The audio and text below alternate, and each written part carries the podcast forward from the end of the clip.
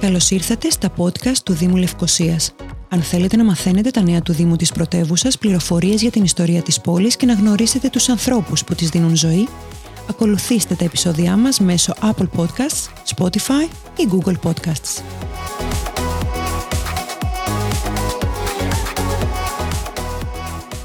Σαν βγει στον πηγεμό για Λευκοσία, αρχοντικά να επισκεφτείς τύχη και μουσεία.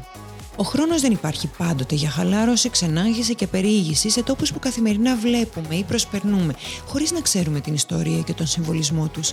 Ενδεχομένως, κάποιες πληροφορίες για την ιστορία της πρωτεύουσας μπορεί να δημιουργήσουν τις συνθήκες, ας είναι και περιέργεια, προκειμένου να υπάρξουμε καλοί τουρίστες στην ίδια μας τη χώρα. Μαζί μαθαίνουμε κάποιες ενδιαφέρουσες πληροφορίες για ορισμένα σημεία αναφοράς της πρωτεύουσάς μας. Φορέστε τα ακουστικά και ας αρχίσουμε μαζί την περιήγηση.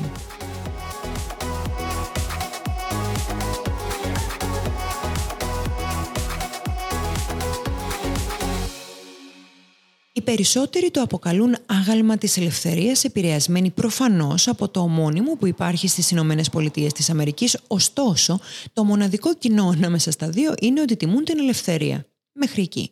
Το μνημείο της ελευθερίας που βρίσκεται στην εντός των τυχών Λευκοσία ανεγέρθηκε το 1973 για να τιμήσει τον Κυπριακό Ελληνισμό που αγωνίστηκε κατά τον απελευθερωτικό αγώνα του 55-59 και φιλοτεχνήθηκε από τον Ιωάννη Νοταρά.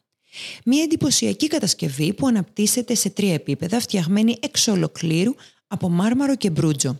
Στο ψηλότερο επίπεδο της κατασκευής αναπαρίσταται προσωποποιημένη η ελευθερία, να φοράει ένα μανδύα και με το δεξί της δίκτυ να δείχνει τον ουρανό. Στο δεύτερο επίπεδο, ο καλλιτέχνης επέλεξε να τοποθετήσει δύο στρατιώτες με τα όπλα περασμένα στους ώμους, να σηκώνουν τα σιδερένια κάγκελα της φυλακής επιτρέποντας τους Ελληνοκύπριους εχμαλώτους να αποδράσουν από το Βρετανικό ζυγό.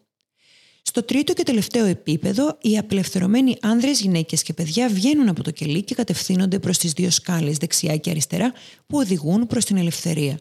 Οι συνολικά 17 ανθρώπινες φιγούρες του μνημείου φιλοτεχνήθηκαν στη Φλωρεντία την περίοδο 1961 με 66 και ακολούθως αποθηκεύτηκαν στο εσωτερικό του κτηρίου της Αρχιεπισκοπής για τουλάχιστον μία δεκαετία.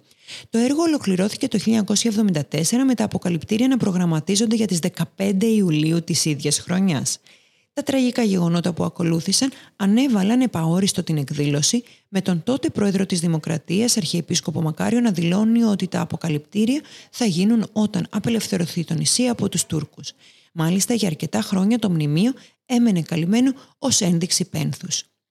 Το 1987 η Βουλή των Αντιπροσώπων αναγνώρισε επίσημα το μνημείο ως μνημείο του αγώνα της ΕΟΚΑ.